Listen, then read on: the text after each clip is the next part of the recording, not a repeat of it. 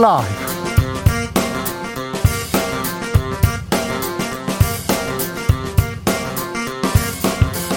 (2021년 10월 21일) 목요일입니다. 안녕하십니까. 주진우입니다.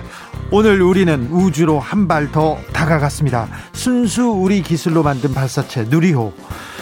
시험 비행, 비행 시험은 성공했습니다. K 우주 시대를 활짝 열었는데요. 지금은 누리호 위성 모사체 분리 성공했다고 하는데 로켓이 위성을 궤도에 잘 보내고 있다고 합니다. 자, 오늘의 결과가 있기까지 노력한 수많은 분들께 박수를 보냅니다. 대한민국이 우주 시대를 연 오늘 특별한 시간 준비했습니다. 주진우 라이브 특별 기획 미래를 생각한다. 기후 위기를 극복하기 위해 정부는 2050년까지 탄소 배출 제로를 선언했는데요. 홍정기 환경부 차관에게 자세히 알아보겠습니다. 그리고 2부에서는 도올 김용옥 선생 모셔서 기후 위기의 답 농촌에서 찾아보겠습니다. 미래로 발걸음을 떼고 있는 오늘 정치권은 과거에서 헤매고 있습니다. 윤석열 후보는 전두환 씨 반언에 대해서 뒤늦게 유감을 표명했는데요. 보수의 텃밭 대구에서 열린 국민의힘 대선 토론회에서도 전두환 망언 공방 뜨거웠습니다. 정비록에서 분위기 들여다보겠습니다. 나비처럼 날아 벌처럼 쏜다. 여기는 주진우 라이브입니다.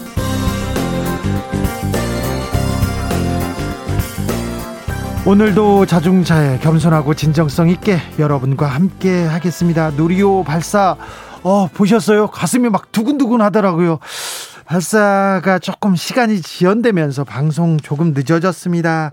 양해 부탁드리겠습니다. 담비님께서 마음 졸이면서 간절히 기원했는데 뿌듯합니다. 수고 많았습니다. 얘기하셨고 9978님 우리 딸 이경윤 올해는 결혼하게 해주십시오. 로켓에 마음을 실어가지고 기도하셨군요. 아이고 잘하셨습니다. 3045님께서 하여간 우리나라 대단합니다. 한다면 한다. 한 방에 성공. 아우 잘한다. 국회의원 월급 줄여서 우주산업 투자 확대합시다. 그러니까 세금 잘 썼다. 이런 얘기 계속 나오고 있습니다. 현재 누리호 데이터 자세히 분석 중인데요. 30분 정도 후면 자세한 소식 들을 수 있습니다. 그때 저희가 또 전해드리겠습니다. 어디에서 뭐 하면서 누리호 보셨어요? 어디서 뭐 하면서 주진우 라이브 함께하고 계십니까? 샵9730 짧은 문자 50원 긴 문자 100원이고요. 콩으로 보내시면 무료입니다. 그럼 주진우 라이브 시작하겠습니다.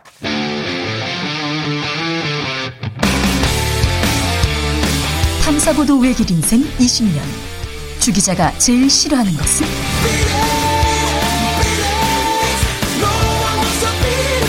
세상에서 비리와 부리가 사라지는 그날까지 오늘도 흔들림 없이 주진우 라이브와 함께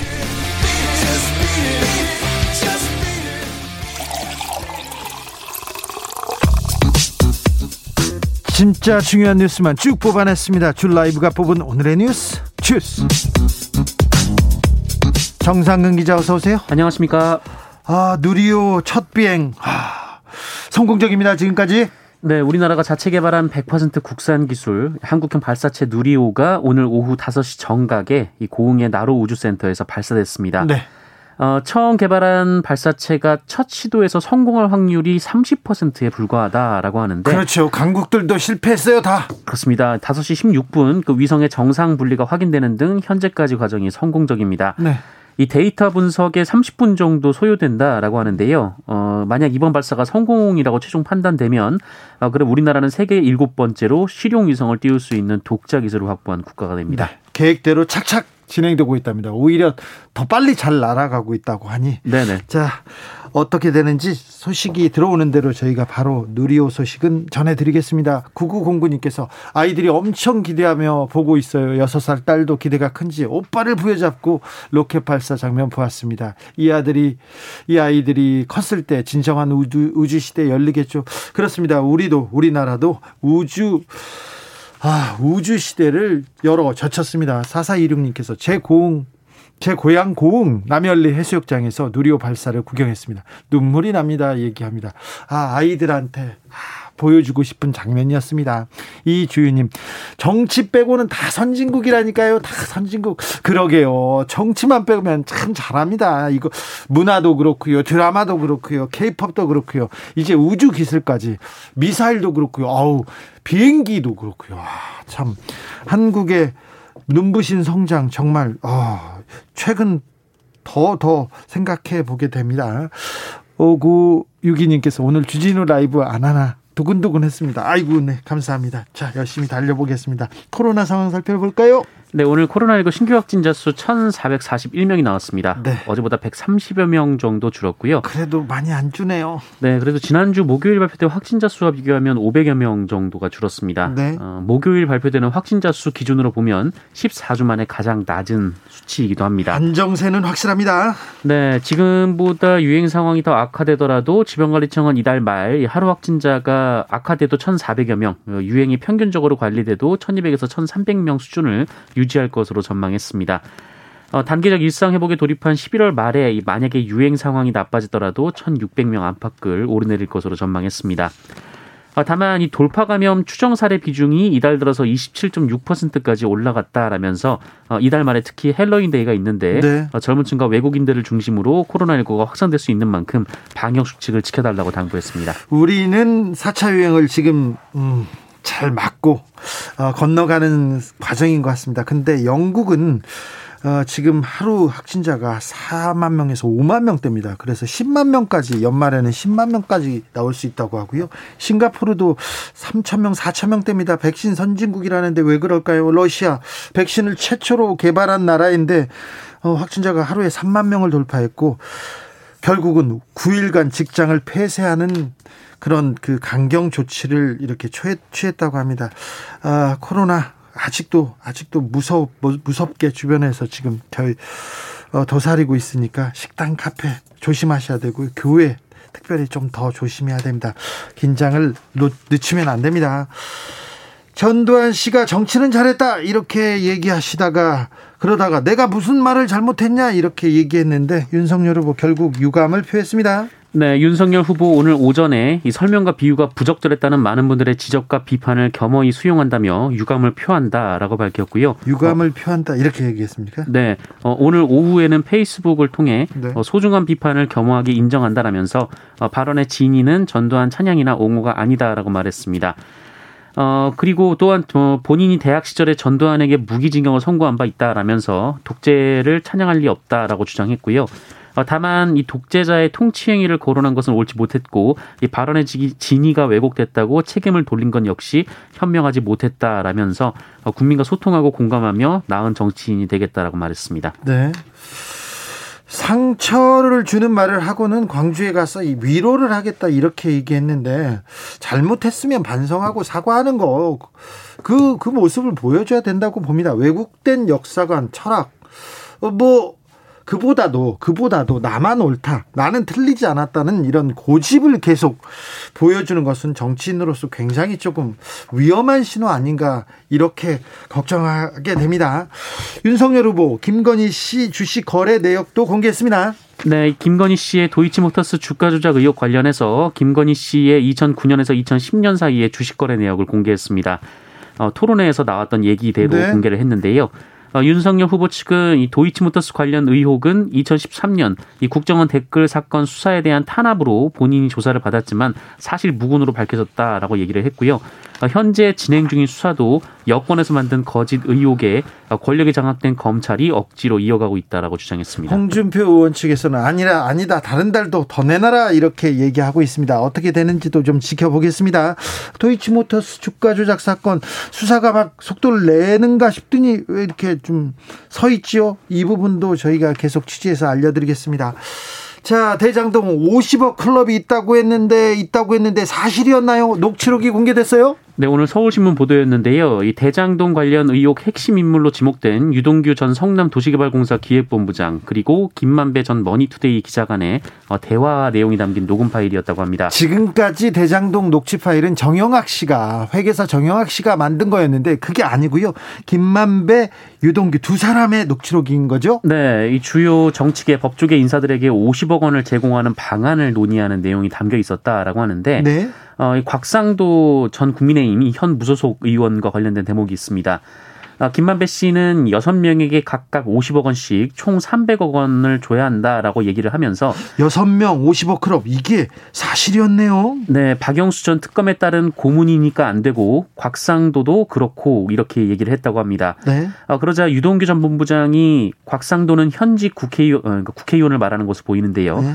어, 현직이니까 이 정치자금법 때문에 직접 주면 문제가 될 수 있다 이렇게 얘기를 했고 그래서 퇴직금을 줬나요? 아들에게 배당으로 주는 게 낫다 이렇게 제안을 했습니다. 아 예. 아, 그러자 김만배 씨가 이 곽상도 의원 아들이 회사 말단인데 어떻게 50억 원을 주냐 이렇게 반대를 했다고 하는데요. 어, 유동규 전문부장은 아들에게 주는 것 외에 방법이 없다 이렇게 설득을 했다고 합니다. 앞서 곽상도 의원과 김만배 전 기자 등은 곽상도 의원 아들에게 간 50억 원은 정당한 퇴직금 내지는 산업재해 보상금이다라고 주장하면서 뇌물 성격을 부인한 바 있습니다. 네, 하지만 이 녹음 내용이 사실이라면 김만배 전 기자는 이 돈을 곽상도 의원에게 주기 위해 마련했고 우회 제공을 위해 곽상도 의원 아들을 어, 이용한 것으로 해석이 되고 있습니다. 뇌물이라는 말이 있지 않습니까? 네. 지금 김만배 씨하고 유동규 씨가 바깥에서 한 말은 다 거짓말이라는 게 자기들의 녹취록에서 드러납니다.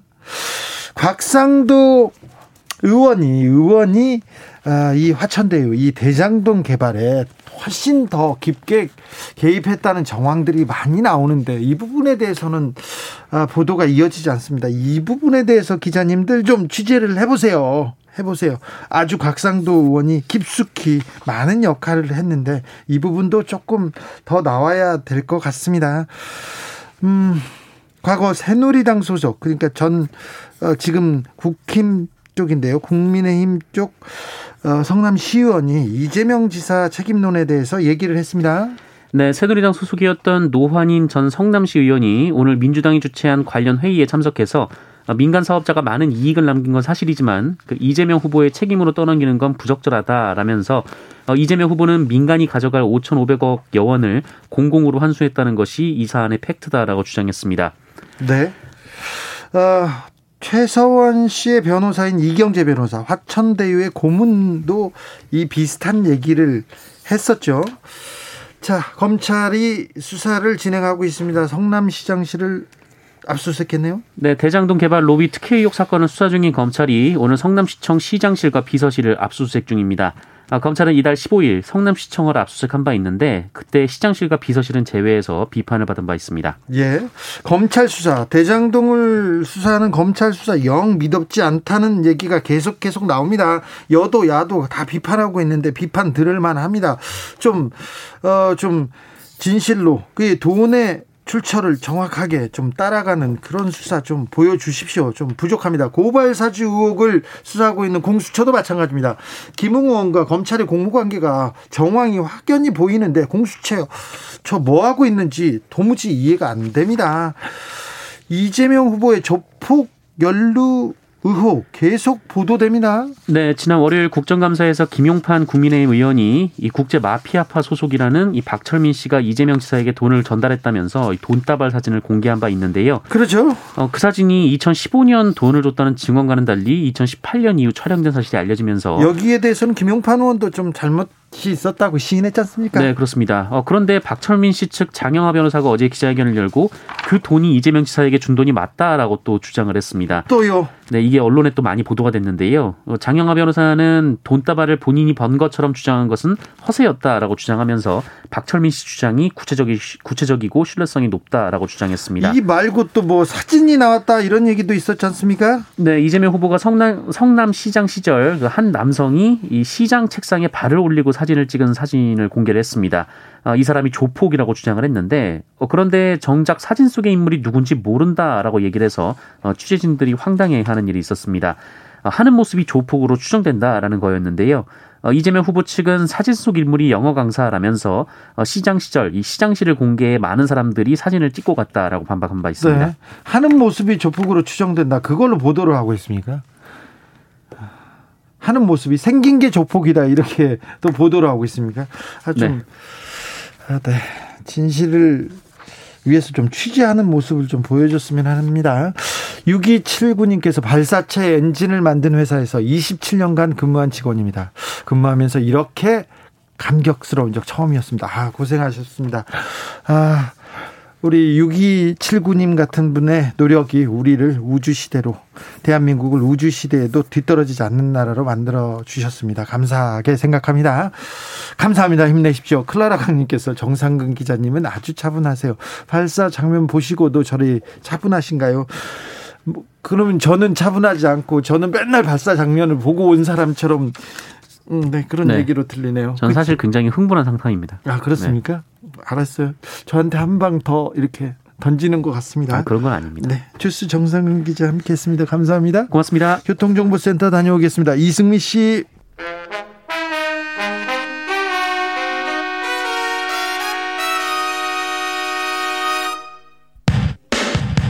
주진우 라이브 돌발 퀴즈. 오늘의 돌발 퀴즈는 객관식입니다. 문제를 잘 듣고 보기와 정답을 정확히 적어 보내주세요. 최초의 한국형 발사체 누리호의 발사 순간을 직접 지켜보기 위해 나로우주센터가 있는 전라남도 이곳에 많은 사람들이 몰렸습니다. 2009년 이곳에 나로우주센터가 준공되면서 우리나라는 세계 13번째 우주센터 보유국이 됐는데요. 오늘의 문제 한국 최초의 우주 발사장이 있는 이곳은 어디일까요? 어려우시죠? 보기 드릴게요. 1번 고흥, 2번 어흥. 다시 한번 들려드릴게요. 1번 고흥, 2번 어흥. 샵9730 짧은 문자 50원 긴 문자는 100원입니다. 지금부터 정답 보내주시는 분들 중 추첨을 통해 햄버거 쿠폰 드리겠습니다. 주진우 라이브 돌발 퀴즈 내일 또 만나요.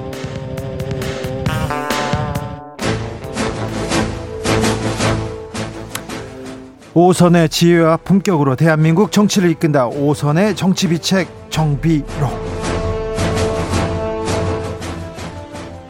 대한민국 정치를 이끄는 오선의 품격. 수도권 내리 오선 안민석 더불어민주당 의원 어서 오세요. 네, 안민석 의원입니다. 영남권 내리 오선 조경태 국민의힘 의원 어서 오십시오. 네, 안녕하세요. 조경태입니다. 네. 아이고 누리호 발사 장면 보셨습니까? 조경태 의원님. 네 네 네. 어떠셨어요? 네, 아주 우리 대한민국이 이제 어, 우주 강국으로 이어지는 아마 첫 걸음이 어, 오늘일 것 같습니다. 어, 그동안 고생하신 우리 네. 과학자 여러분께 진심으로 감사의 말씀을 드립니다. 저희 국회도 더욱더 어, 과학자 여러분들의 노력과 정성 그리고 열정이 헛되지 않도록 어, 좋은 정치로 어, 잘 이어나갈 수 있도록 하겠습니다. 안민석 의원님. 1톤 이상의 위성을 우주로 보낼 수 있는 전 세계에서 일곱 번째 국가가 되었다는 점에서 네. 대단히 감격적이고요. 네. 이제 누리호 발사로 대한민국이 진정한 의미의 우주 자립하는 국가가 되었다. 네. 그렇게 저는 평가하고 싶습니다. 알겠습니다. 수고들 하셨습니다. 미사일도 그렇고 발사체도 그렇고 이렇게 잘 성공하는 거 보면 어, 저기 문재인 정부가 어, 지금 세금을 잘 쓴다 이런 문자도 많이 옵니다. 조경태 의원님. 네, 저는 그, 그 정부가 비록 야당이지만 뭐 잘못한 건 잘못했다고 하지만 또 잘한 건 잘했다 해야 되지 않겠습니까? 아 예. 예, 저는 우리 기술로 이, 어, 순수 우리 기술로 이렇게 한국형 그 발사체 누리호를 이렇게 성공적으로 어, 잘 이어질 수 있도록 어, 힘을 모아준 우리 문재인 대통령이야 문재인 정부의 어, 노고에도 깊이 어, 감사의 말씀을 드립니다. 아유 조경태 의원님 역시 네 역시 또 잘한 건 잘했다고 하네요. 근데 문재인 정부 잘했다는 거 처음 들은 것 같아요. 앞으로 더 잘한 잘함이 좀 많아 있길 바라고요. 예. 어, 저는 야당이지만 네. 여당 또는 또 정부가 잘하면 잘한다고 예. 저는 더 높이 좀 칭찬하고 싶습니다. 알겠습니다. 국회의원 월급 줄여서 우주산업 투자 확대하자 이렇게 말씀하시는 분들이 정말 많습니다. 안민석 의원님. 예, 그 말씀의 속뜻은 네. 이 사회 다른 분야는 선진 국가로 나가고 있는데 네. 정치만. 반도체 같은 경우는 세계 인류 수준이지 않습니까? 네. 정치인 너희들 정말 제대로 단디 정신 차려서 하라. 네. 그런 책직으로 받아들이겠습니다. 네. 죄송합니다. 어, 대구 경북 토론회 지금 국민의힘 경선이 지금 한창인데요. 대구 경북 토론회 열리고 있습니다. 자, 대구 경북의 당심 민심은 어떻습니까? 조경태 의원님. 네, 그 솔직하게 말씀드리면 타 지역에 비해서 대구 경북의 그 당심과 민심은 윤석열 후보 쪽이 조금 강한 걸로 나타나고 있습니다만은 네, 그래요. 어, 홍준표 후보가 계속해서 어, 그 지지세를 넓혀 나가고 있기 때문에 어, 저는 이 기세대로라고 하면은 우리 홍 후보에 대한 그 어, 지지세가 아마 어, 좀 상당하게 좀 어, 높아지지 않겠나 저는 그렇게 조심스럽게 전망하고 있습니다. 전두환 옹호 발언에다가 거기에 대해서 네, 거, 거기에다가 최재현 최재형 전 감사원장이 합류하면서 홍준표 후보의 기세가 만만치 않아 보이는데요. 네, 뭐 그런 부분에 대해서 우리가 어, 아주 저 어, 긍정적인 부분들이 많이 있다고 봅니다. 네. 사실은 그 윤석열 후보의 그 잇따른 그 실언들이 네. 어, 저희들한테는 어, 좀 상당히 또 기회로 자리 잡을 수가 있습니다. 하지만 이런 부분들을 우리는 좀 더 겸허한 자세로 어, 그, 저, 그동안에 해왔던 어, 대로 초심 잃지 않고 또박또박 오로지 당원들과 국민들만 바라보고 그렇게 앞으로 나아가도록 하겠습니다. 어, 저 토론회에서도 전두환 발언이 계속 지금 논란이 됐는데 그 토론회 발언 잠시 듣고 오겠습니다. 어공시대에 정치가 있었습니까? 독재만 있었죠. 저는 어공 시절에 검사 있으면서 전두환 대통령 형도 잡아 넣었던 사람입니다. 부동산과 조국 문제 빼면 문재인 정권 잘했다. 친일파들한테 일본한테 나라 팔아넘기지 않았으면 그러면 잘했다. 경선이 끝나면 광주에 달려가서 그리고 아, 그분들을 더 아, 제가 과거에 했던 것 이상으로 더 따뜻하게 그분들을 위로하고 보듬겠습니다. 위로하고 보듬겠다. 조경태 의원님 네네. 이 그 발언과 이 논란에 대해서 어떻게 보셨어요? 아, 저는 그 윤석열 후보께서 정치에 입문한 지 얼마 좀 되지 않지 않습니까? 뭐, 네, 한 다섯 달 정도 된 것 같습니다. 네, 그러다 보니까 조금 여러 가지 부분에서 좀 부족한 부분이 여기저기서 나타나고 있습니다만은 어쨌든 좀 오늘 그, 그 어제 발언에 대해서 좀 유감을 또, 또 표했더라고요. 네. 예. 그런 부분에 대해서 어, 일단 그, 그나마 어, 저는 다행스럽다 이렇게 보고 있고요. 네. 어쨌든 우리 당의 그 이미지가 그 크게 훼손되지 않도록 우리 대선 후보자들께서는 좀 더 말씀하실 때 네. 신중을 기했으면 좋겠다 이런 말씀드리겠습니다. 크게 훼손되는 것 같은데요, 지금 이미. 네. 제가 상대 후보에 대해서 항상, 어, 너무 또 우리가 야박하게 할 수는 없는 거 알겠습니다, 아니겠습니까? 알겠습니다. 품격을 지키는 조경태 의원입니다. 안민석 의원님. 저는 저 조경태 의원님 말씀을 들으면서 네. 아, 이제 내공이 꽉 찼었구나. 고수가 다 되셨구나. 네. 그런 이제 생각을 하는데요. 조경태 의원님이 이제 20대 후반부터 이제 출마를 했고 떨어지는 것도 많이 떨어지고 또 뭐 당도 저 바꾸시고 그러면서 숱한 정치적인 역경을 헤쳐오면서 정치 내공이 굉장히 그 축제된 것 같습니다. 왜냐하면은 아마 웬만한 선대위원장 같았으면은 네. 적장이 상대가 저렇게 헛발질을 하고 특히 전두환을 찬양하는 발언은 우리 국민들 특히 호남인들의 영린을 건드린 거거든요. 네. 그 영린을 건드린 윤석열 후보에 대해서 홍준표 후보의 선대위원장인 조경태 의원이 저렇게 관대할 수가 있을까? 제 정말 두 가지 놀라요. 첫째는 윤석열 후보의 그 망언에 대해서 놀랐고 두 번째는 그 망언을 대하는 아주 차분한 그리고 오히려 적장을 껴안는 그런 모습의 님의 발언에 대해서도 제가 아주 놀랐는데요. 어쨌거나 전두환 찬양하는 윤석열 후보의 발언 제 길을 의심을 했고요. 위기 모면을 위한 사과지 않기를 바라는데 진정으로 사과할 마음이 있다 그러면은 당장의 광주 망월동 내역을 찾아서 5월 영령절 앞에서 무릎 꿇고 눈물 흘리는 석고 대제를 해야 할 거라고 보고요. 3349님께서 3349님께서 네 위로하고 보듬는 것이 진정성이 있으려면 경선 끝나고가 아니라 당장 달려가서 무릎 꿇어야죠. 저는 대구 시민입니다. 이렇게 어, 안민석 의원님과 똑같은 얘기를 시민, 대구 시민께서 해 주셨습니다. 어, 재난 속보 알려드리겠습니다. 10월 21일 오후 5시 41분 남태평양 피지 수바 남쪽 799km 해역에서 규모 6.0 지진이 발생했습니다. 국내 영향은 없다고 합니다. 누리호에도 영향이 없어야 될 텐데 누리호 발사 성공 여부는 잠시 후에 저희가 확인해서 알려드리겠습니다. 대장동 국감 거의 이번 국감은 대장동 국감이었습니다. 저 안민석 의원님 네. 어, 국장 국정농단 스타로서 최순실 최서원 씨 그 만행을 했, 그 밝힌 사람으로서 지금 대장동 대장동 의혹에서도 역할을 크게 하고 계신 것 같습니다. 화천대유 토건 진상규명 TF에서도 이렇게 활동하는데 그런데 남욱 변호사 처남이 의원님 비서였어요? 아 지금도 비서인데요. 네. 이거 도깨비 장난인 것 같아요. 도깨비 장난. 참, 또 어째 이런 일이 있을 수 있을까. 근데 제가 말이에요. 그, 이제, 최순실 국정단 그 이제, 뭐, 바퀴로 다닐 때요. 저 정유라, 최순실 씨의 딸, 이제 정유라 그 남자친구, 첫 번째 남편이죠. 신아무개 씨. 네. 신아무개가 만나려고 온갖 네트워크를 다 동원했는데 네. 신아무개 씨가 네. 오산에 제 아파트 단지에 살고 있더라고요. 아, 그랬어요?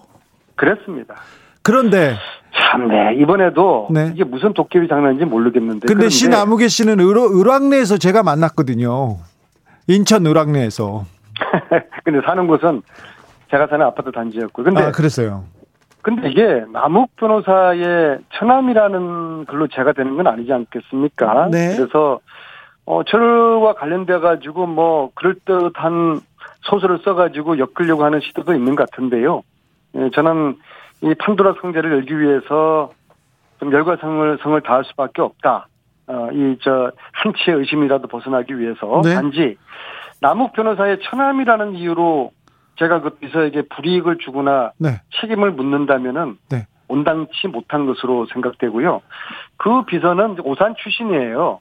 예. 그렇기 때문에 오산에 쭉 살고 있었고, 음, 18년도쯤에, 어, 주위의 추천을 통해서 제가 비서로 채용을 하게 된 거죠. 네. 그러면요. 지금 그러면 분명히 의원님 성향상 지금 남욱 어, 남욱 변호사의 처남한테 지금 물어봤을 거 아니에요. 저기 이, 이 사건에 대해서. 제가 이제 요 일전에 네. 이미 지역에서 그런 소문이 음? 저희 저 의원실의 이제 모 비서가 남욱 변호사의 처남이라는 그런 소문을 제가 듣고서 네. 제가 이제 물어봤어요. 네네. 어, 자네 그, 그 매형 어, 매형 이름이 뭐냐? 네. 아 그랬더니 아유 저 남욱 변호사입니다. 저 저희 식구들도 추석 때쯤에 이걸 알게 되었습니다. 그래서 의원님께는 미처 말씀 못 드렸습니다. 이제 그렇게 제가 이야기를 들었는데요. 네. 어, 그리고 제가 누누이 제가 물었습니다. 정말 너는 관련이 없는 거냐? 음, 자네는 관련이 없는 거냐? 누누이 물었, 물었는데, 음, 본인은, 음, 전혀 관련이 없다고 저에게 이렇게 이야기를 하고 있습니다. 네. 정보를 많이 이제 또 거기서 또 처남을 통해서 비서를 통해서 또 모아 오시겠죠. 대한민국 김내라님, 오 안민석 의원님 몸통입니까? 50억 클럽에는 없던데요. 이렇게 좀 궁금해하는 사람. 자 조경태 의원님, 조경태 의원님, 네네. 조경태 의원님, 어, 저 대장동 국감, 국감은 거의 대장동으로 덮, 덮, 덮였는데 어떻게 보셨어요? 어, 저는 그 대장동 문제에 보면은 뭐 지금 여러 가지 그 논란들이 있습니다만은 어쨌든 국민들에게 큰 아픔과 상실감을 줬다는 게 가장 큰 문제이고요. 네, 그렇죠. 말씀하신 남욱 변호사가 그 8천만 원을 정도를 투자를 해가지고 어 1,007억을 가져갔거든요. 그러니까 1,000배 이상의 수익을 남긴 거 아닙니까? 네, 그리고 800만 원대를 투자했던 분들이 100억 이상을 또 가져갔거든요. 김만배 씨 부인과 부- 김만배 씨 누, 누나가 아마 어, 그, 그, 그, 그, 그렇게 배당을 가져간 걸로 이렇게 나옵니다만은. 네, 어쨌든 우리 서민들은 그 정말 하루하루 그 코로나로 인해서 경제적인 어려움을 겪고 있고 또 천만 원 벌기도 얼마나 힘듭니까? 네. 네. 근데 이분들은 한 방에 그냥 뭐 100억, 500억, 50억, 1000억 그러니까 이런 부분에 대해서 정말 그 우리 그, 어, 그 당시에 대장동을 설계했다는 그 그분께서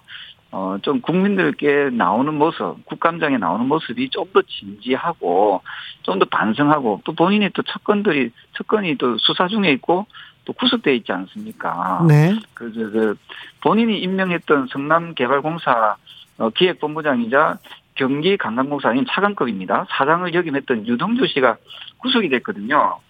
그러면 거기에 대해서 본인이 국민 여러분 정말 죄송합니다. 예, 그런 식으로 좀더 진지하게 나왔었으면 한 아쉬움이 있고요. 근데 그 국감장에 나와서 그 야당 의원들의 질의에 대해서 비웃고 또 조소를 보내고 이런 모습들이 어, 상당히 우리 어, 시청자분들 특히 국민들께서는 상당히 좀 상실감을 가지지 않았나 해보고 있습니다. 안민석 의원님. 이 판도라의 진실을 어느 누구도 단언할 수가 없습니다. 지금 조용태 의원님처럼 어, 특정 방향으로 보고 싶어하는 그것은 진실의 왜곡을 가져올 수도 있고요. 단지 최근에 저에게 이제 제보 하나가 왔는데요. 어, 이경재 변호사란 분 있지 않습니까? 네, 최성원 씨의 변호사. 네. 최순실 씨의 변호사. 네. 이분은 실질적으로 그 정윤혜 씨의 특사, 정윤혜 씨의 집사로 알려져 있는데요. 네. 제보가 왔는데 이분이 화천대유 어 거의 초창기 고문이다. 네. 그 시점을 정확하게 에, 적시를 했어요. 15년 9월이다. 네. 자 그러면 당시에는 15년 9월이면 국정농단이 한참 일 때예요. 그렇죠. 그러한 국정농단 핵심 최순실 정윤회의 그 집사 역할을 했던 변호사가 화천대유 고문으로 들어갔다고 하면은 이게 굉장히 이상한 거죠. 과연 누가 추천을 했을까? 그리고 이 사람의 역할은 무엇일까? 왜 들어갔을까? 그 부분을 밝히면은 이 대장동 게이트 진실의 문을 여는 첫 번째 문이 되지 않을까? 저는 그런 생각을 하고 있습니다. 2015년 9월에 이경재 변호사가 화천대유에 고문이 됐습니까? 예, 이거는 팩트입니다. 2015년 8월에 8.15, 8.15 특사가 있었는데, 광복절 특사가 있었는데, 그때 경제인으로서는 최태원 SK 회장이 유일하게, 유일하게 특별 사면을 받거든요. 그때 최서원 씨가 관여했다는 증거가 나왔었는데, 관여가 나왔었는데, 2015년이라 8월, 9월 무슨 내용이 있었는지. 8월, 저는 6월에 그, SK 측에 돈이 대장동으로 들어가지 않습니까? 네. 6월에 SK의 돈이 대장동으로 갔고요. 네, 하고 8월에 음. 최태원 회장의 사면, 9월에 어 이경재 변호사의 화천 고문 어으로 들어가는 이 이게 과연 우연의 우연의 일치라고 보기에는 네. 당시의 국정농단 상황에 비춰보면은 알겠습니다. 여러 가지로 의심스러운 대목이 알겠습니다. 정비록 안민석 조경태 의원 두 분 감사합니다. 네, 네 고맙습니다. 네, 감사합니다. 아, 누리호 발사 성공 여부 아직 분석 중입니다. 비행은 완료했고요. 발상 서, 성공 여부는 잠시 후에 잠시 후에 정확히 알려드리겠습니다.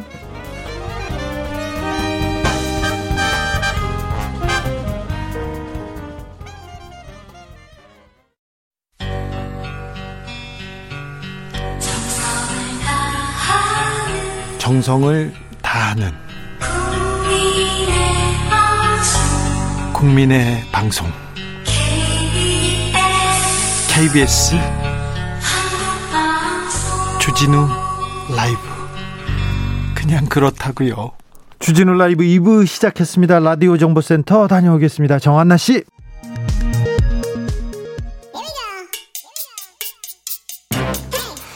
뉴스를 향한 진지한 고민 기자들의 수다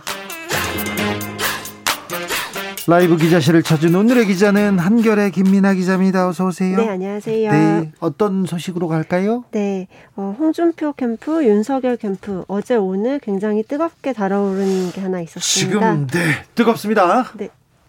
네, 도이치모터스 주가 조작 의혹을 받고 있는 네. 윤, 전, 윤전 총장의 배우자 김건희 씨 관련 의혹인데요. 그렇죠. 뭐 계좌를 증권 계좌 공개하라 계속 얘기했잖아요. 맞습니다. 오늘 홍준표 캠프에서는 유- 어제 윤 전 총장 쪽에서 공개한 거래 내역이 오히려 임의로 삭제하고 수정한 것이라면서 국민적 의혹을 더욱 증폭시킬 뿐이라고 공세를 폈습니다. 아 그래요? 수정 삭제했다. 그러면 지금 조작해서 공개했다는 건가요? 아, 약간 편집을 했다는 건데요. 네. 윤석열 캠프가 어제 먼저 계좌를 공개를 했습니다. 네. A4 용지 23장 분량으로 꽤 많은 분량이었고 예. 김건희 씨가 도이치모터스 주식을 언제 거래했는지 신한 금융투자 계좌를 이렇게 캡처를 해서 기자들한테 그 공개를 했습니다. 거래 그런데요. 거래 내역 기간을 2009년 1월부터 2010년 12월 31일 이렇게까지만 딱 특정을 해서 공개했는데 네. 거기에 이제 무관한 개인 금융 정보는 다 삭제한다면서 일부 부분만 공개를 해서 네. 오히려 어, 논란을 잠재우지를 못했다 이런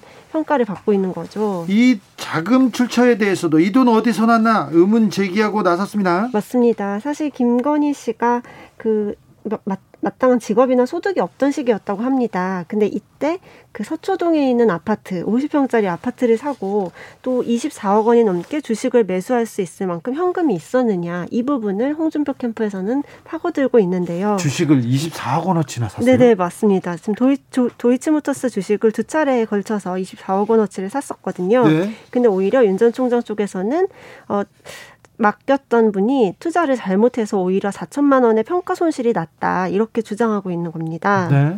앞으로도 이 도이치모터스 사건은 계속 조금 공방이 오갈 것 같은데 도이치모터스 주가 조작의 주범이 구속됐거든요. 맞습니다. 근데 이제 본인은 관계가 없다라고 선을 긋고 있는 상황이고 토론회에서도 계속 이 문제가 불거질 것으로 예상이 됩니다. 네. 어, 전두환 관련된 말 때문에 네. 아, 저 국민의힘 내부가 지금 들썩들썩 거립니다. 맞습니다. 오늘은 또 김재원 최고위원이 회의에서 약간 윤석열 총장을 두둔하는 발언을 해서 불난데 부채질을 했죠. 뭐라고 했어요? 네, 전두환 정권 같은 정치 체제가 다시 우리나라에 등장해서 안 된다라고 했는데 그 이어서 그런데 그 시절엔 취직도 잘 됐고 아파트 당첨도 쉬었다. 적어도 먹고 사는 문제에선 희망이 좌절된 시대는 아니었다. 그러니까 먹고 사는 문제에서는 괜찮았다라는 취지로 발언을 한 지금 또 겁니다. 경제는 전두환이 잘했다 이런 얘기를 한 건데 맞습니다.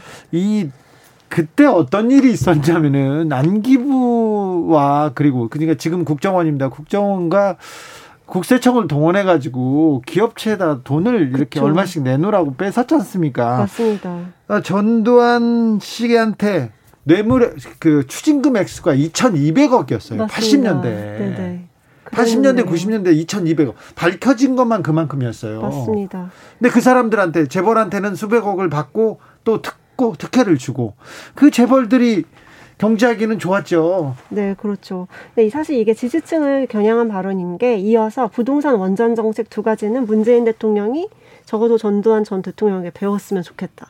이렇게 말을 했거든요. 근데 이 전두환 발언에 대해서는 네. 전두환 씨 발언에 대해서는 국민의힘 내부에서도 동의하지 않는 사람들이 많고 이거 맞습니다. 괜히 표 떨어진다 이거 걱정하는 사람들 많습니다. 네, 맞습니다. 특히 뭐 주, 주 뭐지 수도권 이런 쪽에서는 뜨악하는 발언이다 이렇게 좀 위기감이 많이 나오고 있고 네. 그래서 오늘 뭐 이준석 대표도 호남 쪽에 내려가서 네.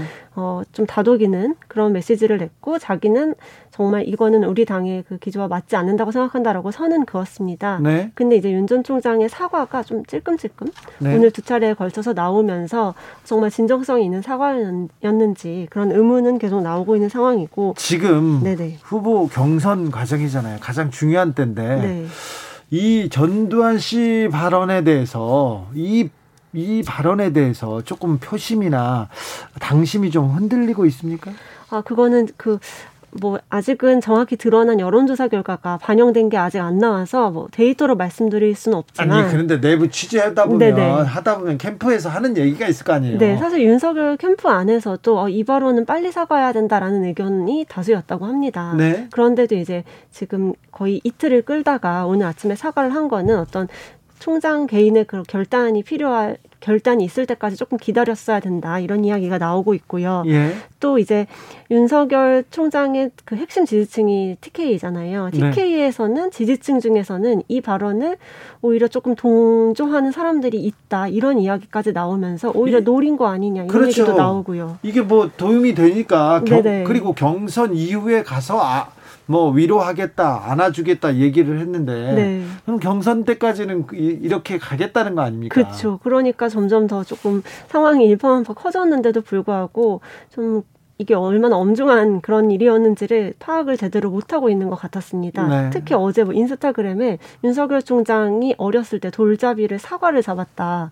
이 사진을 올리면서 제일 좋아하는 과일이 사과다. 이렇게 그 글을 첨부했는데요. 지금 장난할 때가 아닌 것 네네. 같은데요. 그거 보고 굉장히 뜨악하셨다는 분들이 많았습니다. 아, 그래요? 네네. 돌사진 때 돌잡이 하면서 사과. 네네. 좋아하는 과일이 사과다 하면서 사실 어제까지만 해도 사과의 사자도 안 나왔었던 상황인데 이렇게 넘기는 거는 맞는지 여기에 대해서 잘못한 네네. 부분에 대해서는 사과하는 것이 사과하는 것이 사과하고 넘어가야죠. 어, 윤석열 검찰총장 시절에 네네. 부하 검사들이 술 접대 받았지 않습니까? 네네, 그래서 그쵸. 술 접대 사실이 확인되면 사과하겠다 얘기했거든요. 사과 안 하고 있어요. 네. 그리고 이 문제에 대해서도 사과해야 된다고 당내에서 캠프에서도 얘기를 했는데 네. 그게 뭐가 잘못된 말이냐? 왜 앞뒤를 잘라서 얘기하느냐? 그렇죠. 이런 얘기를 하는데 아, 만약에 만약에 아, 윤석열 후보가 외국에 가서 외국 사람들을 만나서 네. 아, 역사적인 인물을 평가를 이런 식으로 하지 않습니까? 그러면은 국제적으로 큰일 납니다. 그럼요. 이거는 역사 인식에 대한 문제인데 이거를 뭐 하나의 그 해프닝으로만 여기는 거는 정말 네. 좀 아니라는 생각인 것 같습니다. 네, 정성현 님께서 제가 88년생이라 전두환 씨한테 안 당해 봐서 모르겠는데요. 전두환 때는 먹고 사는 문제가 아니라 죽고 사는 고민을 하던 때 아닌가요? 어, 얘기합니다. 그렇죠. 네, 그렇죠. 네. 정치가 없던 시대죠. 그렇죠. 네네. 그리고 쿠데타와 5.18 얘기를 빼면 그걸 빼고 전두환의 할 수- 정치를 맞습니다. 판단할 수가 없습니다. 네네 독재 시절인데 그렇죠. 무엇을 잘했다고 하는 건지 네, 그건 또 의문입니다. 경제가 아니었고 정치도 아니었는데. 네. 음, 네. 자, 국감이 끝났습니다. 네. 국감이 끝났는데, 자 이재명 국감이었어요. 맞습니다. 대장동 국감이었고요. 네. 국감 평 어떻습니까, 기자들은? 아, 그 원희룡 전 지사가 평가한 게 있는데 첫날엔 5대 0으로 졌고 둘째 날엔 3대 2로 졌다. 이게 딱인 것 같습니다. 아, 그래요? 네네. 어쨌든 둘 다 국민의힘으로서는 굉장히 벼르던 이벤트였는데 네, 패했네요. 이 네. 것으로 왜 그렇게 평가되고 국민의힘 있습니다. 의원들은 이렇게 준비를 안 했을까요? 그러게요. 그때 이제 거기에 대해서 물어보면은 어, 증인을 제대로 채택하지 못하, 못했고 자료를 제대로 받을 수가 없었다 이렇게 조금 핑계를 대는데요. 그럼에도 불구하고 아쉬웠다는 그런 평가가 김용판 나오죠. 의원은 완전히 헛발질했어요. 맞습니다. 김용판 의원이 그 돈다발 사진을 공개하면서 오히려 전세가 정말 확 넘어가게 된 그런 오히려. 네 그런 시발점이 됐었죠. 네. 사과는 아직 안 한 걸로 알고 있습니다. 이재명 후보 이제 경기지사직을 내려놓겠죠? 그렇죠. 이제 어 언제냐 시점에 대해서 많이 궁금증이 쌓이고 있는데요. 이재명 후보 같은 경우에는 그 대장동 국감은 압승으로 끝냈고 이제 남은 것이 이낙연 전 대표랑 언제 만나는지 그렇죠. 고민이 사라진 게 아닙니다. 맞습니다. 이낙연 대표와 만나야 되고요. 원팀을 위해서 맞습니다. 어, 네 엔진을 가동해야 되는데 이거 네. 어떻게 언제 만납니까? 아, 일단은 온, 아, 어제죠. 어제 그 국토위 국감 중간에 이낙연 후보와 이재명, 아니, 아, 네. 이나, 이낙연 전 대표와 이재명 후보가 전화 통화를 했다고는 알려져 있습니다. 예. 어, 언제 만나자라고 약속을 잡은 건 아닌데요. 음, 지금까지 이낙연 후보가 계속 좀 두문불출하면서 네. 그 경선 뒤에는 전국을 돌아다니면서 조금 입장을 유보를 해왔는데 잘 풀릴 수 있을지 그게 네. 조금 관건일 것 같고요. 네. 그래야지 이제 지사직 사퇴의 일정도 잡힐 것 같습니다. 기자들의 수다 한결의 김민아 기자 감사합니다. 네, 감사합니다. 누리호 발사 성공 여부 발표가 임박했습니다. 아, 잠시 누리호 발사 관련해서 대통령의 대국민 메시지 KBS 1TV를 통해 듣고 오겠습니다. 을 궤도에 안착시키는 것이 미완의 과제로 남았습니다. 하지만 발사체를 우주 700km 고도까지 올려 보낸 것만으로도 대단한 일이며 우주에 가까이 다가간 것입니다.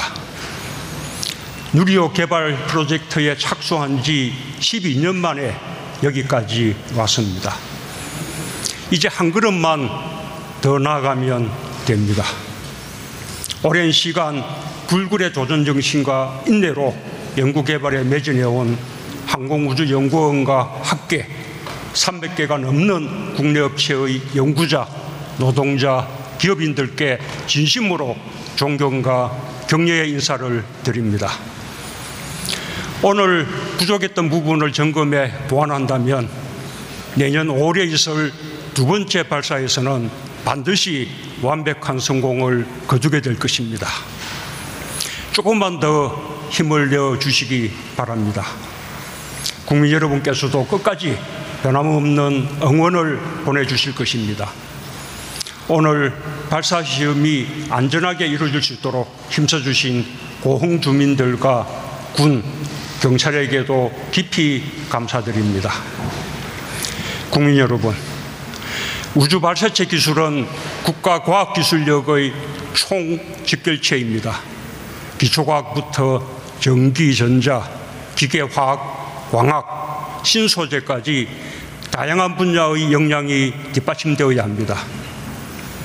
1톤 이상의 위성을 자력으로 쏘아 올릴 수 있는 나라가 아직 여섯 나라에 불과합니다. 먼저 개발한 나라들이 철동같이 지키고 있는 기술이기에 후발 국가들이 확보하기가 매우 어려운 기술입니다. 그러나 우리는 해냈습니다. 누구의 도움도 받지 않고 초정밀, 고난도의 우주 발사체 기술을 우리 힘으로 개발해냈습니다. 두께는 2.5mm로 최대한 줄이면서 극조온의 산화제를 안전하게 보관할 수 있는 탱크를 만들었고 75톤의 추력을 내는 엔진 4기가 하나의 300톤급 엔진처럼 움직이는 clustering 기술도 확보했습니다. 누리호의 로켓 엔진은 높은 압력을 견디고 섭씨 3,300도의 화염과 영하 183도 극저온 속에서 연료를 안정적으로 연소시켰습니다. 이제 우리가 만든 위성을 우리가 만든 발사체에 실어 목표 궤도에 정확히 쏘아 올릴 날이 머지않았습니다. 대한민국 우주시대가 눈앞으로 다가온 것입니다. 국민 여러분, 인류는 아주 오랜 옛날부터 광대한 우주를 바라보며 꿈을 키웠습니다. 우주를 향한 상상력과 도전은 과학 발전과 문명의 진보를 이루는 토대가 되었습니다. 느리오 발사 모사체 분리까지는 성공했지만 궤도 진입에는 실패했다고 합니다. 실패가 아닙니다. 그래도 얼마나 이렇게 아, 씩씩하게 우주로 날아가는 누리호 모습 보면서 감동을 느꼈습니다. 내년 5월 두 번째 발사에서는 완벽한 성공을 기대하는데 아, 우주 발사체 기술은 국가 과학기술력의 총 직결입니다. 오랜 시간 불근의 불굴의 도전 정신 보여주시고 그리고 지금까지 애써주신 연구자 관련 업체 종사자한테 격려와 박수를 보냅니다. 아, 자랑스럽습니다.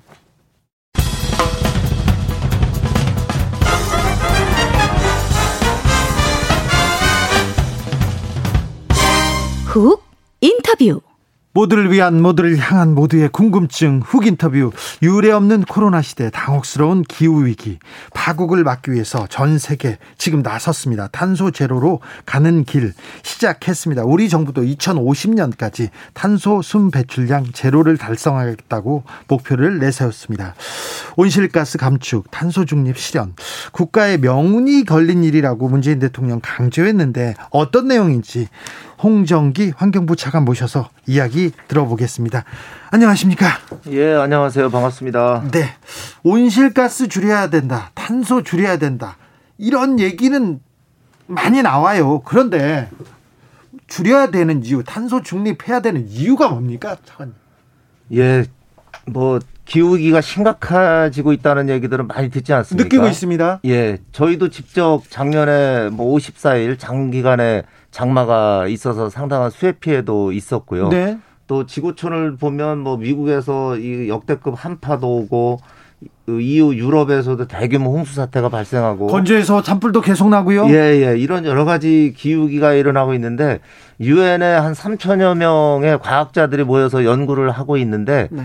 그 산업화 이후에 지구 온도가 1도 이상 올라 있습니다. 근데 네. 이거를 2050년까지 1.5도 수준으로 막지 않으면 우리가 그 감당할 수 없는 이제 기후위기가 올 거다. 네. 그래서 이 지속 가능한 어떤 이 발전이나 인류 생존도 그 위협을 받겠다는 그런 것들이 국제사회 공통된 인식입니다. 그런 네. 차원에서 2050년까지 탄소를 획기적으로 줄여서 탄소 중립, 그 배출하고 이 흡수하는 것을 순배출을 제로로 만들지 않으면 네. 우리가 앞으로 인류 생존이 어렵다 이런 어, 차원에서 이런 위기 의식을 가지고 어, 탄소 중립, 온실가스 감축을 국제사회가 같이 그 추진을 하고 있습니다. 네. 온실가스 줄이고 탄소 중립 좋아. 다 좋은데 먹고 살기도 힘든데 이거 경제는 좀 악영향 아니냐. 그렇게 걱정하는 그런 시선도 있습니다. 이게 환경 문제를 규제로만 보는 시선도 굉장히 좀 넘어야 될 장벽입니다.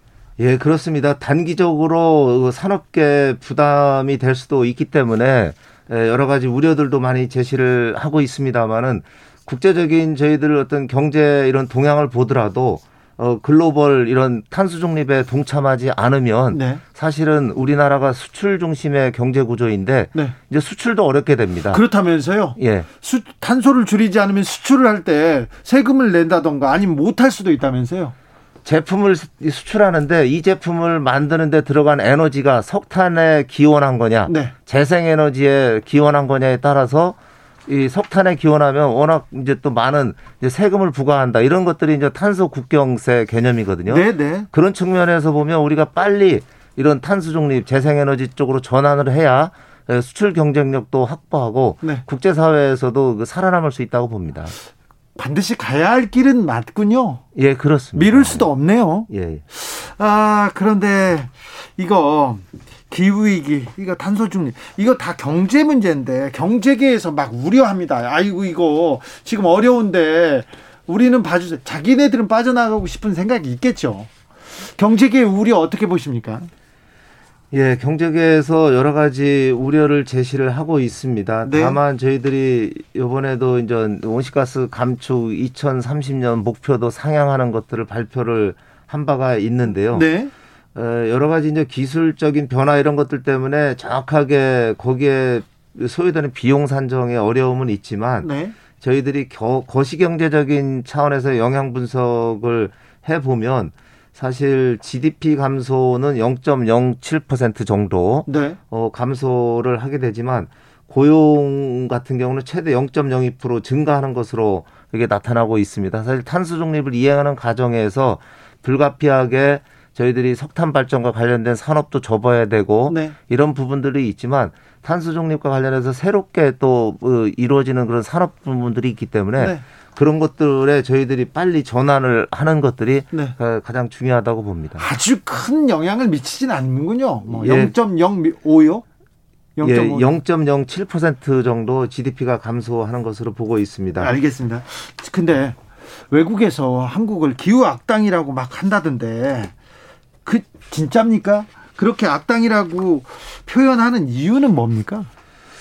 예, 저희들이 그동안 온실가스 배출량이 계속 증가해 온 나라입니다. 저희는 그이 또 석유화학이라든지 중화학공업 위주의 산업 구조를 가지고 있고 온실가스가 다배출 구조의 산업 구조입니다. 네. 그래서 유럽 같은 경우에는 1990년대에 이미 이제 온실가스가 최고점에 이르렀다가 이제 감소하는 추세에 있는데 네. 저희 나라 같은 경우에는 최근에 2018년에야 온실가스 배출이 최고점 연간 배출량이 7억 2,760만 톤에 이르렀다가 이제 19년도부터 이제 줄어들고 있는 추세입니다. 아, 그래요? 그러다 보니까 최근까지도 계속 온실가스가 증가하고 있는 상황에 대해서 어 해외에서 이제 기후 악당 국가라는 이런 어뭐 평가들이 있었습니다. 그런데 이제 지금은 줄고 있습니까, 확실히? 예, 그렇습니다.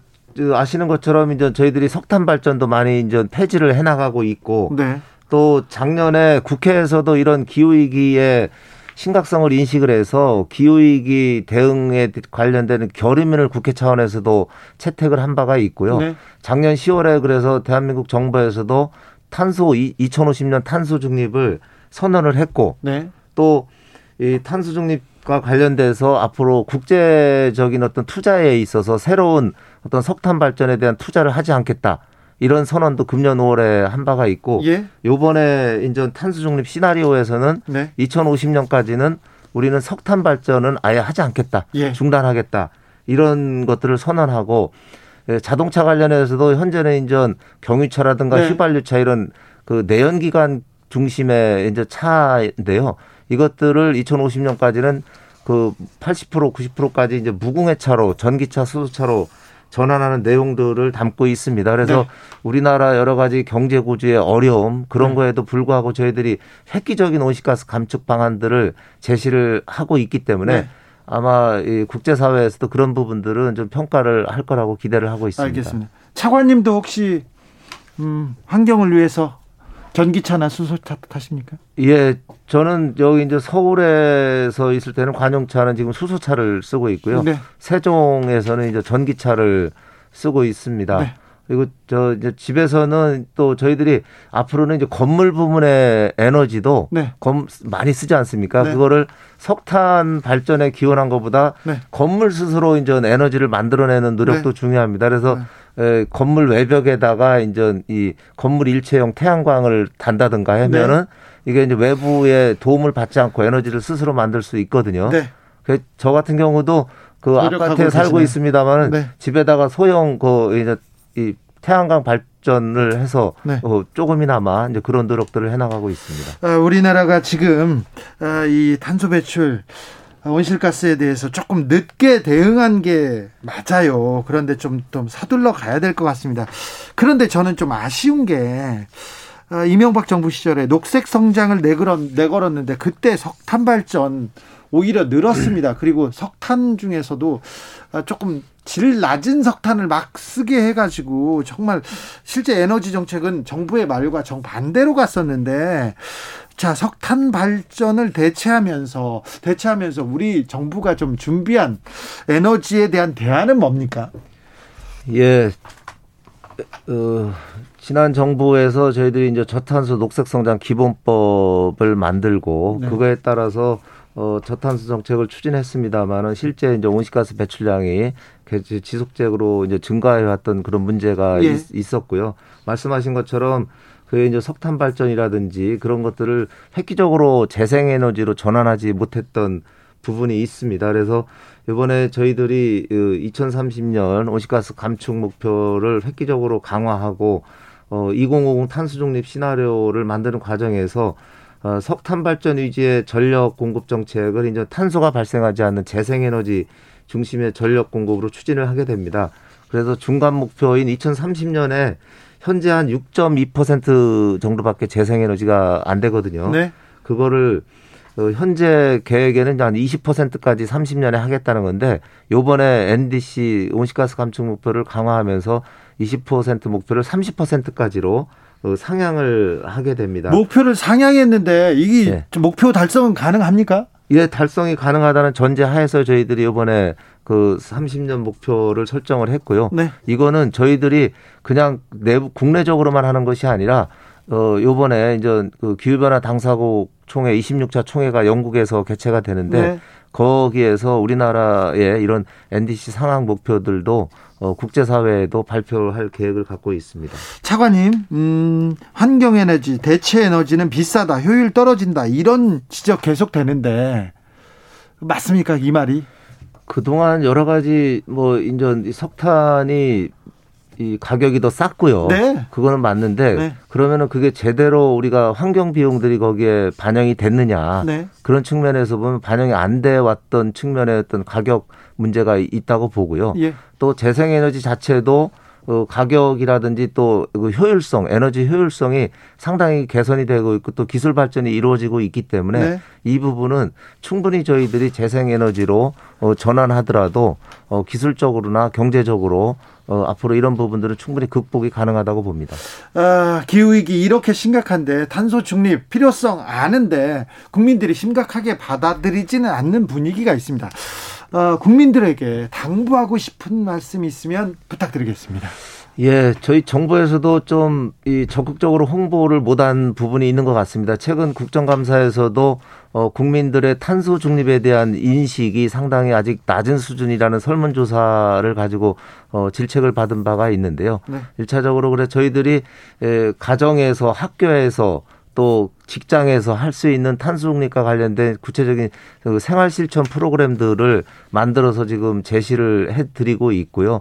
또 하다못해 저희들이 일회용품을 이제 줄이려는 노력을 많이 하지 않습니까? 네. 그것이 그냥 폐기물을 발생을 줄이는 것뿐만이 아니라 네. 그거 자체가 탄, 이 석탄에서 기원한 이 플라스틱 생산이기 때문에 그런 일회용품 사용 줄이는 것 자체가 예, 탄소 중립으로 가는 온실가스를 줄이는 예, 노력입니다. 그리고 저희들이 전기차나 수소차 또 대중교통 이용하고 이런 그 생활 습관을 하나하나 바꾸는 것들이 네. 온실가스를 줄이는 거기 때문에 이런 부분들에 대해서 국민들께서 동참을 해 주시면 네. 또큰 틀에서 저희들이 재생에너지로 전환하고 산업계에서 또 이 기술 발전을 통해서 탄소를 줄일 수 있는 그런 저탄소 산업으로 전환하고 거기에 대해서 정부에서 지원을 또 적극적으로 하는 네. 그래서 내년에도 기후 대응 기금에 한 그 2조 5천억 포함해서 탄소 중립과 관련돼서 한 12조 원을 어, 지원 예산을 지금 마련을 해놓고 있습니다. 알겠습니다. 저부터 아무튼 친환경 그리고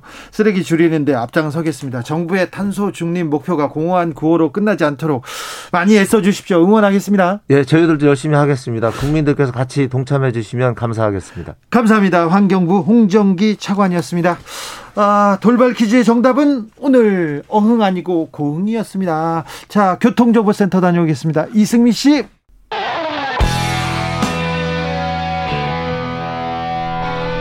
스치기만 해도 똑똑해진다. 드라이브 스루 시사 주진우 라이브.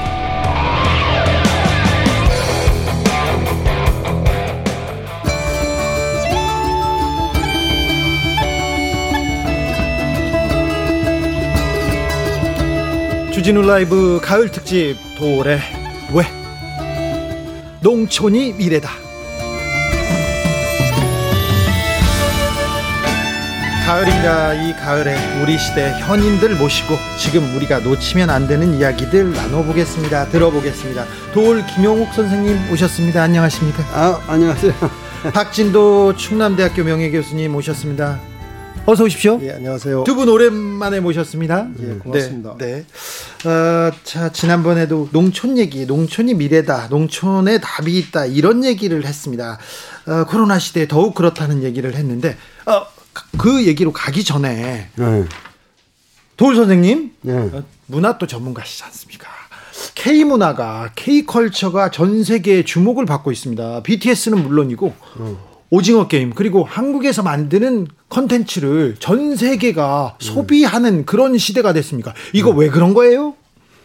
그리고는 그 우리 민족의 그 과거로부터 축적되어 온 하나의 그 도덕적 감각이라고 할까 이런 네. 것들이 그리고 이 민도가 네. 어, 상당히 높은 문화였는데 이것을 우리 어떻게 자 스스로 비하해 왔단 말이죠. 네.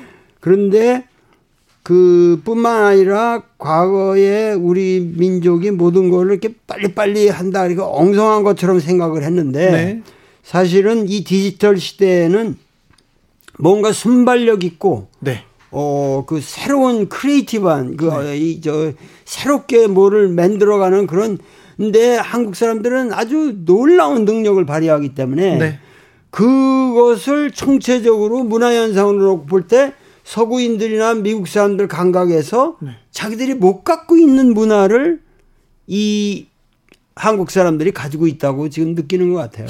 아, 그런데 어떤 나라를, 어떤 나라의 문화, 어떤 나라의 음식, 어떤 나라의 드라마를 이렇게 K를 붙여가지고 이렇게 전 세계에서 소비하는 일, 이런 일은 전에 없었어요. 어. 그죠? 예. 아, 오징어 뿐만. 아니라 그 어저께도 학생들이 많이 저 중학 한국학 중앙연구원의 학생들이 왔는데 거기 와서 한국 사상 예를 들면 동학이라든가 이런 거를 그렇게 많은 학생들이 공부를 하고 한국 사상을 공부하더라고. 그래요? 예. 아, 전에 없던 일입니다. 네. 어, 도울 선생님은 한 5년 전에 저희가 제가 아, 선생님 어떤 강연을 하시죠? 선생님 뭘 하시죠? 그러니까 어, 주기자 말고 BTS랑 할래. 계속 얘기하셨어요. BTS가 앞으로 전 세계에서 어, 이렇게 어, 잘 나갈지 유명해질 줄 알고 저를 손절하고 BTS하고 잘 지내시고 네, 알겠습니다. 네. 선생님 어, 코로나의 터널을 지나가고 있습니다. 일상 회복으로 가는 길에 지금 놓여 있는데 K 방역, K 팝 그리고 이제는 K 농촌이다. 농촌이 미래다. 농촌에 답이 있다. 이렇게 얘기하시는 이유 주목해야 되는 이유를 좀 짚어보려고 합니다. 기후 위기 계속 얘기 나옵니다. 앞으로 식량 위기가 온다는데 코로나19 바이러스로 인한 혼란 그 해법을 농촌에서 찾아야 한다. 왜 농촌에서 찾아야 하는지 박진도 교수님 핵심 짚어주십시오. 예, 지난 방송에서 제가 말씀을 드렸습니다. 그렇죠. 예, 농촌 농업 문제가 네. 농민만의 문제가 아니다. 네. 예, 농촌이 뿌리라고 한다면 도시는 꽃이다. 그러니까 농촌이 튼튼해야 도시가 발전할 수 있다. 이런 취지의 말씀을 드렸었고요. 그랬었죠. 그다음에 국민 절반이 넘는 에, 사람이 이 좁은 수도권에 살아가지고는 국민이 행복할 수 없다. 네. 그런 말씀을 드렸고 만약에 지금 농촌이 이대로 계속 무너진다면 서울도 온전하지 못하다. 이런 네. 말씀 제가 그때 드렸습니다. 그렇습니다. 그리고 에, 기후 위기하고 먹을거리 위기에 대응하기 위해서 농촌을 이제 전면적으로 바꿔야 된다 하는 말씀을 드렸었고요. 네. 그리고 어, 지금 지역 균형 발전 정책도 어, 이 중앙의 관점이 추진되고 있는데 네. 지역의 관점에서 바꿔야 된다. 그러면 특히 저희가 그때 그린 말씀 때 도올생에서 강조하셨습니다마는 지역 소멸에 대응을 하고 농촌 지역을 활성화하고 농촌 주민을 안정화시키기 위해서는 농촌 주민 수당을 줘야 된다. 네. 월 네. 30만 원에서 50만 원. 구체적인 말씀을- 공약이었죠. 예, 이런 말씀하셔서 굉장히 그 많은 청취자들이 네. 관심을 보였습니다. 많은 국민들한테 지지와 성원을 얻었던 그런 얘기였는데요. 자, 두 분이 농촌을 살리기 위해서 농촌으로 산촌으로 어촌으로 출동하신다고 들었습니다. 도울 선생님, 네. 어떤 행사입니까? 국민 총행복과 농산어촌 개벽 대행진이라는 그 플라카트를 걸고 네. 전국 도시를 18개 도시를 현재 그 순회할 예정입니다. 개벽 대행진. 아이고 날도 추운데 왜 농산 어촌으로 가야 됩니까? 왜 대행진을 해야 됩니까? 그러니까 많은 사람들이 네. 지금 박 선생님도 말씀하셨습니다만은 그 농촌 문제를 농촌 문제로 알고 있다는 게 큰 문제거든요. 그렇죠. 그래서 안 풀려요. 그러니까 농촌 문제는 농촌 문제가 아니라 예. 그거는 도시의 문제고 전 국토의 문제고 우리 국가의 지금 위기 상황인데 네. 그 위기 상황을 인지하고 잊지 못하고 정치권에서조차 외면하고 있었다는 것이 이제 큰 문제였는데 네. 요번에 그 KBS에서 저희들이 발표하는 거를 뉴스에도 내보내 주고 네. 정말 그 국영 방송답게 이 문제를 다뤄주는 바람에 최근에는 상당히 매스컴에서 관심이 있더라고요. 관심이 있더라고요. 그래서 도울 선생님이 거기에 또 정우성 배우를 모셨어요? 예, 예, 그, 그 사람이 원래 그 유엔 난민기구 친선 대사하고 네네. 난민에 대한 관심이 깊습니다. 뭐 난민의 문제뿐만 아니라 뭐 어쩌면 지금 우리 농촌에 있는 사람들은 다 난민이죠. 도시에서 밀려가지고 네. 어디 정말 있을 데도 없는 그런 식으로 몰려 있는데 그 정우성이가 온 것은 네. 무엇보다도 그 인품이 사람이 인품이 휴메니스트야. 네, 네. 아, 그래서 자기가 스스로 네. 스스로 왔어요. 어, 그 자진해서 네. 이런 운동에는 제가 적극 참여하겠습니다라고 해서 나왔어요? 왔어. 네. 선생님 불러가지고 마지못해서 온 거 아닙니까? 아니 아니 자기가 아주 그 사람이 네. 인간에 대한 아주 본질적인 사랑이 있다고. 아, 인간에 대한 본질적인 사랑도 있고요. 지식도 있고요. 따뜻한 사랑도 있고 또 얼굴들 잘생겼습니다. 그래서 기분 나쁩니다. 나. 전 정우성하고 서 있으면요. 아, 여자들이 다 정우성만 쳐다보고 그래가지고요. 아. 저 기분 나쁘더라고요. 그런데 아, 정우성 씨도 같이 참여한다고요? 네, 알겠습니다. 선생님, 음, KBS는 공영방송입니다. 국영방송은 아니고요. 네. 어, 선생님, 농산어촌 개벽대행진 어디부터 어떻게 시작합니까? 박진도 교수님? 예, 지금 다음 주입니다. 다음 주에 그 26일 네. 에, 전남 해남의 땅끝 마을에서 네. 그 도월 선생님께서 직접 그 작성하신 고인문을 네. 에, 봉독을 하는 걸로 제를 지내고 네. 그날 또 봉화도 올립니다. 봉화도요? 어, 봉화도 올리고 네. 그렇게 하고 다음 날 에, 전남 곡성군으로 이동을 하는데요. 그 매주 1박 2일씩 8개도 18개 시군을 아, 두 달 동안 순회를 하면서 네. 에, 전국의 민초들의 네. 에, 지혜와 열망을 모을 어, 생각입니다. 그 중간 중간에 도울 선생님의 또 강연도 있고요. 예, 저 도선생께서 강연보다도 이제 대담 형식으로 아, 말씀도 하시고 그래서 네. 지금 솔직히 큰 걱정입니다. 18개 시골 선생님께서 네. 완주를 하실 수 있으려는지 추운데요. 선생님 건강은 걱정됩니다. 그런데 이렇게 사발 통문 방식, 그러니까 대행진을 하면서 사발 통문 방식을 어, 이렇게 차용한 이유가 뭡니까? 이게 동학농민운동하고 조금 비슷하다 이런 생각도 드네요. 그 사발통문이라는 것이 그 점점 점점 우리가 그 너나의 구분이 없이 이제 사발통문이라는 게 동그랗게 이렇게 쓴 거 아니에요. 그래서 에, 너나 할 거 없이 사람들을 참여시키면서 조직을 확대해 나간다. 아, 이런 취지에서 사발통문이라는 말을 썼지만 결국은 사발통문이 먼저 있고 나서 고부 봉기니 백산 봉기니 이런 게 일어나게 된 거거든요. 그러니까 네. 우리가 댕기면서 이렇게 전국을 엮어 나가면은 사람들이 이제 충분히 숙도 숙지를 하면서 자기 의견을 내고 그걸 가지고 또 이 매스컴이 에, 대변을 해주고 네. 그러면서 또 정치권에서 이것을 본격적인 국가 정책으로서 이제는 더 이상은 우리가 외면하고 어 그럴 수 없다 라는 의제로 만드는 것이 저희 의 목적이죠. 네. 박진도 교수님, 지난번에 코로나 시대 농촌의 답이 있다. 부동산 문제 농촌에서 풀어야 된다. 그리고 모든 경제 문제, 그리고 모든 행복의 문제를 농촌에서 풀어야 된다고 그렇게 강조하셨는데 농촌에 대한 관심 아직도 좀 많이 부족합니다. 예, 지난번에 그 주진우, 주진우 라이브에 도올쌤하고 두번 나와서 어, 방송을 해서 사실 농촌 문제에 대한 관심이 많이 높아졌습니다. 아, 그렇습니까? 네, 그래서 대단히 고맙게 생각하고요.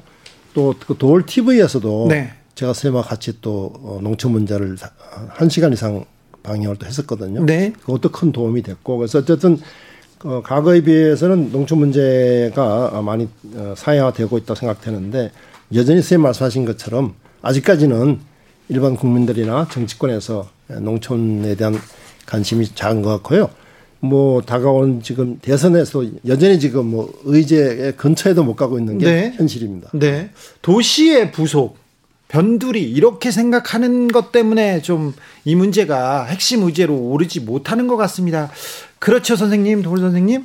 아니, 그러니까 그게 말이 안 되는 것이 뭐냐면은 당장 우리가 지금 밥 먹고 있잖아요. 네. 쌀, 쌀이 있고 지금 이 저 식탁, 식, 식탁에 올라오는 모든 먹을거리가 네. 그 우리 땅에서 나야 원칙이고 그리고 사람들이 그 요새는 유기농인이라도 찾고 있는데 그거를 근본적으로 제공하는 이 농촌에 대한 네.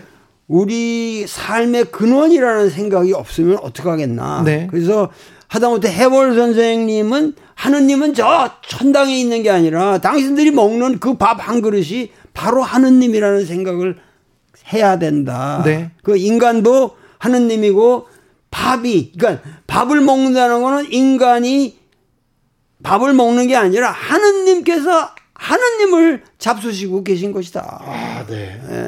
심오한 철학이 담겨 있습니다. 예. 어, 선생님, 그러면 시급하게 추진돼야 될 농촌 정책이 있다면 뭘까요? 하나부터 풀어야 되는데 어떤 문제를 먼저 풀까요? 그 우리가 삼강 오략이라는 거를 제안을 했는데 네.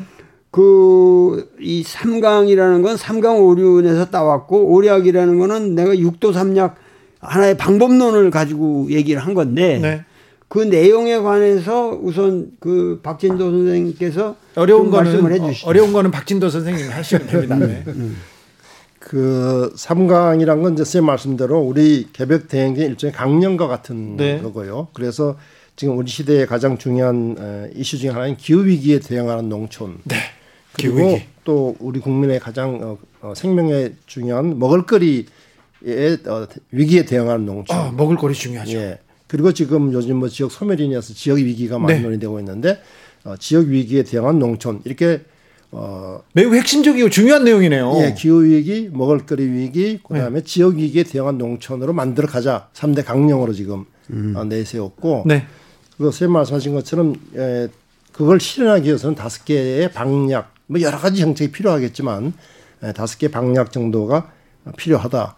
이렇게 제가 이제 말씀을 드리고 있는 네. 겁니다. 지금은 나는 도시에서 살 거야 그렇게 생각하지 않는 사람들도 많습니다. 그래서 시골에 가서 농사 짓고 싶다. 어, 나, 혼, 나 혼자 살아보겠다. 이렇게 그렇게 생각하는 사람도 있는데요. 어, 로망이 뭐 혼자 사는 거다. 나 혼자 사는 거다. 이런 얘기 하는 사람도 있습니다. 그런데 우리나라에서 농촌살이 어, 시골에서 사는 거 쉽- 쉽지 않습니다. 쉽지 않은데 어, 실제 농촌에 살면 어떤 점 어려워합니까? 힘들어합니까? 예, 가장 힘든 거는 역시 그 생활에 필요한 기본적인 사회 서비스가 네. 공급이 안 되니까. 그- 예를 들면은 뭐 구멍가게조차 없으니까 네. 그거를 생필품을 살려도 네, 살 좀- 수가 없고. 좀 멀리 멀리 떨어져야죠. 그렇죠. 직장도 없죠. 또 아프다 아파서 병원. 에 가기 위해서도 병원도 가까이 있는 것이 아니고 그렇다고 네. 또 읍내나 도시에 나가려고 해도 교통도 대단히 어, 불편하고 네. 또 아이들을 낳아도 학교를 보내기도 어, 어렵고 뭐 이런 여러 가지 문제가 겹쳐 있기 때문에 사실 농촌에 산다는 건 쉽지가 않습니다. 그래서 우리 그 삼강 오략에서도 가장 우선 먼저 내세운 것이 뭐냐면은 농촌 주민의 행복권을 보장해라. 네, 그렇죠. 만약 기본적인 사회 서비스, 교육, 의료, 주거라든지 돌봄이라든지 교통 이런 것들에 대해서는 해야 되는데 국가가 지금 그렇게 하겠다고 해서 최소 어, 서비스 기준형을 만들어 놨어요. 네. 정부가. 네. 그런데 지금 우리나라 농촌 시군 시군 전체 평균으로 보더라도 절반도 지금 그 달성이 안 되고 있습니다. 네. 그래서 하루속히 정부가 약속한 네. 그 사회 서비스의 최소 기준은 달성해줘야 우선 사람들이 어, 살 수 있을 것이다 네. 하는 게 첫 번째 문제고요. 그 서비스를 해결해주지 못하면 기본소득이라도 줘라 이렇게 말씀하셨어요. 근데 그거는 이제 서비스를 해결해도 못해요. 그건 당연히 해결해야 되고. 네. 말하자면 헌법에 있는 국민 행복권과 관련된 문제니까 당연히 해야 되고. 근데 그것만 가지고는 농촌 생활이 어렵다. 네. 실제로 지금 농촌의 경제가 너무 피폐됐기 때문에 거기에서 어떤 그 소득을 얻는데 한계가 있지 않습니까? 네. 그래서 정부가 그걸 어, 막 이제 보완하기 위해서 소위 지역 균형 발전 정책 이런 걸 많이 했죠. 네. 지역 개발 사업을 하고 세금도 많이 쓰고 많이 돈도 쓰고 했죠. 투자합니다. 네, 많이 쓰죠. 근데 실제로 그런 지역 개발 사업 수- 같은 것들 또는 뭐 우리가 시골 가보면 제일 많은 공사가 우회도로예요, 우회도로. 네. 차가 몇 대 다니지 않 우회도로 또 뭐하러 만듭니까? 그렇죠. 있는 대로 도 쓰, 도로 쓰면 되죠. 그렇죠. 또는 이미 4차선 도로가 있는데 또 고속도로를 또 만들어요. 옆에다 하나 만듭니다. 이런 식의 방식의 돈을 쓰기 때문에 실제로 그 돈이 다 도시로 돌아오죠. 농촌 주민들에게 도움이 안 되는. 네. 그래서 우리가 이 주장한 것은 지금은 너무 농촌 경제가 어렵고 삶이 어려우니 그런 지역 개발 사업 그리고 쓸데없는 사- 어, SOC 사업 네. 이런 것들을 좀 대폭 줄여서 그것만 줄여도 농촌 주민들에게 그, 어, 국토, 환경, 문화, 지역 지킴이 네. 이런 이제 우리 선생님께서 하신 말씀입니다만 이런 지킴이를 수당을 월 에, 30만 원이라도 주자. 뭐 이런 얘기를 제가 이제 우리 오략 중에 네. 또 하나 지금 넣고 있습니다. 그러니까는 그 중요한 거는 네. 농촌을 지금 살리는 건 우선 농촌에 사람이 살아야 된단 말이에요. 네. 근데 그거를 우리가 어떤 그 일, 일률적인 기준에서 말하지를 말고 네. 거기 가서 사람들이 젊은이도 자기 삶을 한번 개척해 볼 만한 여건을 만들려면은 네. 그들의 삶에 실제적으로 투자를 우리가 해줘야 된단 말이에요. 그렇죠. 도시 사람도 그거를 어, 그렇게 이해하고 그래서 당분간 도, 어, 지, 농촌을 집중적으로 살리는 방향으로 만드는 것이 도시 사람들도 자기들의 삶이 구원을 얻는 길이다. 네. 그렇게 해서 이 농촌 주민 수당 같은 문제는 특별하게 우리가 배려를 해야 된다 네. 이런 얘기죠. 네. 제가 드린 말씀은 이제 제 말씀 맞습니다만은 특별히 배려 안 하더라도 네. 지금 쓰고 있는 쓸데없이 쓰는 잘못 쓰고 있는 돈 네, 그렇죠. 어, 그거라도 제대로 어, 돌려 쓰면은 네. 될수 있다 이런 것을 이제 말씀을 어, 드렸고요. 산촌 농촌에서 쓸데없이 도로 내지 말고 네. 쓸데없이 방파제 어촌에다 만들지 말고 그 음. 돈을 좀 효과적으로 잘 쓰면 충분히 잘쓸 수 있습니다. 그런데요. 아, 제 친구들도 그냥 시골에서 농사 지으면 될 텐데 별 기술도 없고 별 재주도 없는데 일단 서울로 와서 서울에서 도시 빈민이 되더라도 여기서 살겠다 이런 사람들이 많아요. 예, 그 사람들이 다 서울로 오고 도시로 오니까 이게 집세는 올라가지요. 뭐 부동산 문제 계속 어려워지죠. 그래서 해결이 안 되는데 요 문제를 좀 획기적으로 바꾸지 않으면 그 친구들한테 야 내려가서 동촌에서 뭐 농사 짓고 가치 있게 살아 이 얘기가 효과 그 사람들을 설득할 수 없거든요. 어찌해야 됩니까? 그러니까는 시골에다가 어떠한 시골을 도와준다고 무슨 시설을 만들지 말고 시설을 만들지 네. 말고 그들이 뭐냐면 농촌에 오기만 하면 한 달에 예를 들면 누구든지 한 50만 원 정도를 받을 수 있다. 네. 그러면 그 세 명의 청년이 간다 그러면서 한 달에 150만 원을 받을 수 있는 여건 하에서 네. 그들이 자체적으로 자기들의 삶을 개척할 수 있도록 네. 무슨 조합이 있는 것이 아니라 그들이 스스로 자기들의 삶의 조합을 만들어 가면서 국가에 요구하고 이렇게 하면서 어떤 구체적인 삶에 도움이 되는 네. 이러한 자치적인 에, 그 형태의 발전이 필요하다. 네. 예. 어, 제 친구는 뭐 시골에 가서 살겠다고 농사를 짓겠다고 이렇게 내려갔습니다. 그런데 애가 커가면서 교육이 문제라고 다시 도시로 나오는 경우가 있더라고요. 어, 시골은 폐교된 학교도 많고요. 교육 여건은 많이 좀 어, 뒤떨어지는 것 같습니다. 그래서 아까 제가 그 농촌 사회 서비스 얘기를 한 이유가 네. 교육 얘기도 이제 포함되어 있는데 사실은 그 교육 여건의 경우는 저는 이렇게 생각합니다. 사, 지금 도시에서 입시 위주의 그런 네. 어, 경쟁 교육이잖아요. 그런데 사실 그런 교육에 대해서 어, 거부하는 사람 상당히 많이 있어요. 네. 그래서 우리가 대안학교라는 것도 많이 생기고 있는데 그래서 저는 농촌의 학교들은 정말로 그런 그 농촌 또는 자연을과 같이 살아가는 그런 교육식으로 교육 클리닉을 바꾼다고 한다면은 저는 오히려 도시의 그런 그 이 교육이 싫은 사람들이 농촌에 올 수도 있다 이 생각을 합니다. 근데 천편일률적으로 같은 교육 똑같은 교육을 농촌에도 하고 있거든요. 네. 그래서 제 생각엔 농촌을 좀 어, 교육을 바꿀 필요가 있다고 생각 말씀드리고 싶고 아까 선생님 말씀하셨습니다마는 우리 그 오략 중에서 첫 번째가 이제 그런 이제 사회 서비스, 두 번째는 선생님 말씀하신 것처럼 농촌 주민 수당. 네. 이것만 돼도 아마 많은 사람들이 관심을 가질 겁니다. 왜냐하면 교육 뭐 여건 마- 만들어지고 오히려 네. 조금 되면은 나머지 예. 삼약은 뭡니까? 나머지 삼약은 우선 그 가장 중요한 것이 뭐냐면은 우리 기후위기에 대응해서 네. 뭔가 농업도 생산이 바뀌어야 된다. 네. 지금과 같이 말하자면은 비료 농약을 많이 쓰고 농기계 쓰고 비닐하우스 하는 이런 네.